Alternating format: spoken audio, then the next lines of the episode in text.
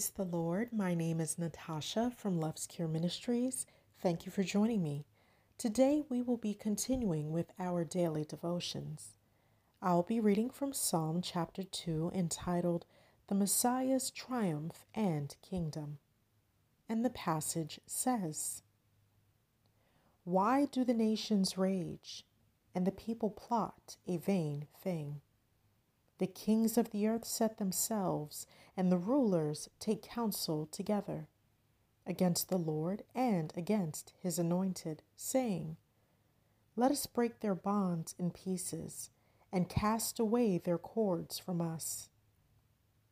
He who sits in the heavens shall laugh, the Lord shall hold them in derision. Then he shall speak to them in his wrath and distress them in his deep displeasure. Yet I have set my king on my holy hill of Zion.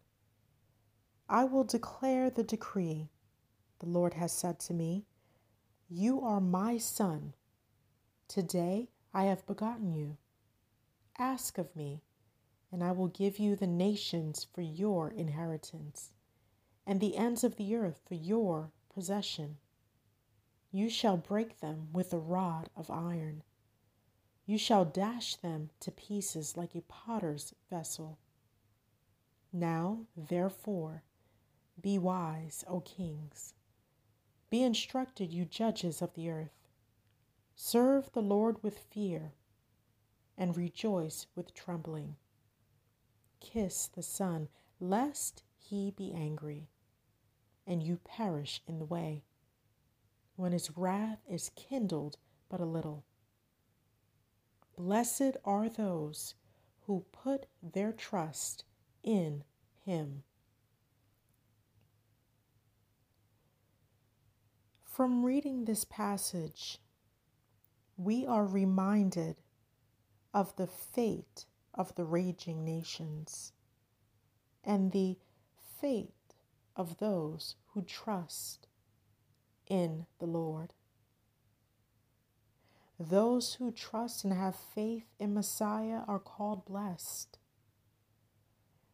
We are reminded of the promise that we are an inheritance to the begotten Son, the beloved of the Father. We know that in this life we must endure we must be strengthened by the tenacity of our endurance in pursuit of great faith. We have seen from our fellow brother in Christ, Abraham, the father of a people that are numbered more than the stars. Oh, what great faith he had, and we could learn something about faith from him,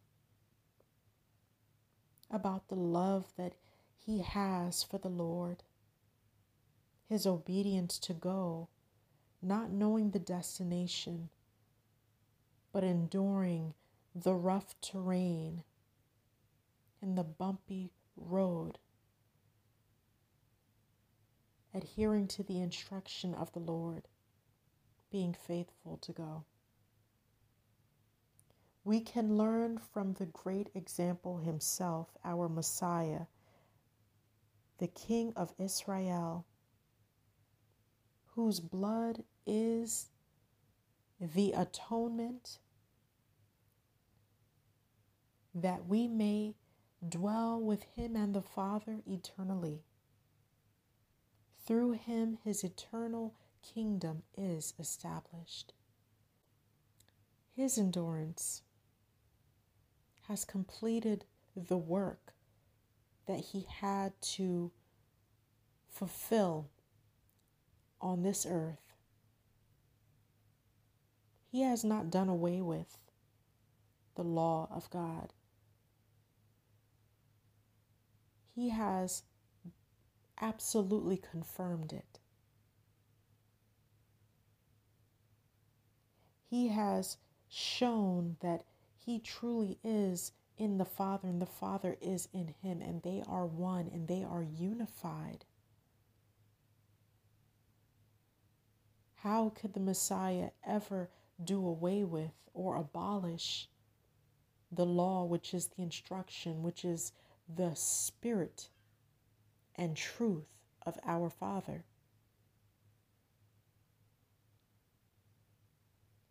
Out of love, he glorifies the Father. And therefore, in glorifying him, he completes his work here. He fulfills the word, he fulfills the promise of the Father. The prophecies are in completion of his glory. He is the great testator. And he has given instruction. We see that even in our government, there are judges. But we too are judges in our lives because we choose right and wrong. We know the difference between right and wrong. But we know that in choosing and in knowing the difference, we have to judge righteously. And how can we do that if we are not in a posture of humility to be teachable that we may understand the holy standard of God? How can we know what sin is if we don't know what righteousness is? If we don't understand the law of God and His commandments, then there is no way to know what sin is. And so, as saints, we are grateful for the word of the Lord because He has set His standard and He has been so gracious in love and tender in mercies to teach us His standards that we may be able to stand in the midst of His throne in that great day. The Lord says that the raging nations plot a vain thing. And we see that many people hold things of this life so dear to them, even above God. And in that is the vanity of life. Because we know that all of the things of this world, even the earth itself, are going to pass away and a new earth and a new heaven will be established, an eternal earth.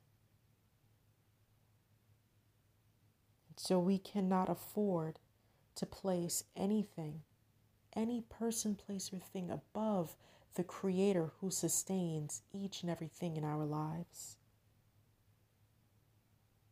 Through the Holy Spirit,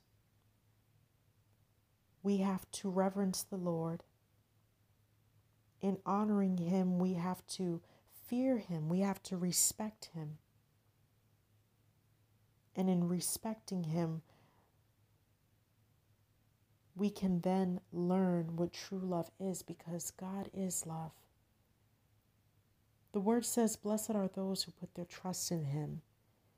And if we take a moment to remember our brother in Christ, Peter, he was faithful to trust in the Lord enough to get out of his boat and step upon the deep waters. And he shows us through his example that when you take your eyes off of Messiah and you start paying attention to everything around you, even in a world filled with chaos, that you can start to sink into those deep waters. Those rushing waves and rushing winds can take hold of anyone. But Messiah, the Lord our God and King, was so merciful and loving and kind and faithful that he pulled Peter out of deep waters This is a mirror image for what the Lord does for us every single day, whether we know it or not. He protects us from ourselves, from vain ambitions, vain imaginations. He protects us against those who are not of Him or, or who are not in line with His word, whether they know it or not. He protects us against each and everything that is not good for us, and yet He turns every negative thing into a positive. So we have to remember that truly blessed are those who put their trust in Him. He will pull us out of many deep waters. He will never leave us nor forsake us, and indeed, He endures with us to the very end of the age. The Father makes a promise, a promise of giving us, His people, as an inheritance to his beloved Son. He has declared that even the ends of the earth is the possession of our Messiah. And how wonderful it is to know that although there are judges and kings and nations upon the earth, they may not always do the right thing. They may not always say the right thing. They may not even have a heart to do the right thing. And sometimes we may see an inkling of them acting in a way that appears to be righteous. But we know that the one whom we belong to will always do the right thing because he is the righteous judge and he is the eternal king and this is why we should be joyful. Joyful in honoring the Father and the Son and loving them just the same. Let us be unified with the Father and Son just as they are unified in one another. What a great honor and a privilege it is to be engrafted into the olive tree. And so, as we meditate on this word, I pray that we will remember the Messiah's triumph and his kingdom because it is a true testament to his eternal promise. Blessed are those who, tr- who put their trust in him. And we are in that fold. May we ponder and remember these things through the Holy Spirit in Jesus' name. Thank you for joining me, and until next time, bye, friends. Thank you.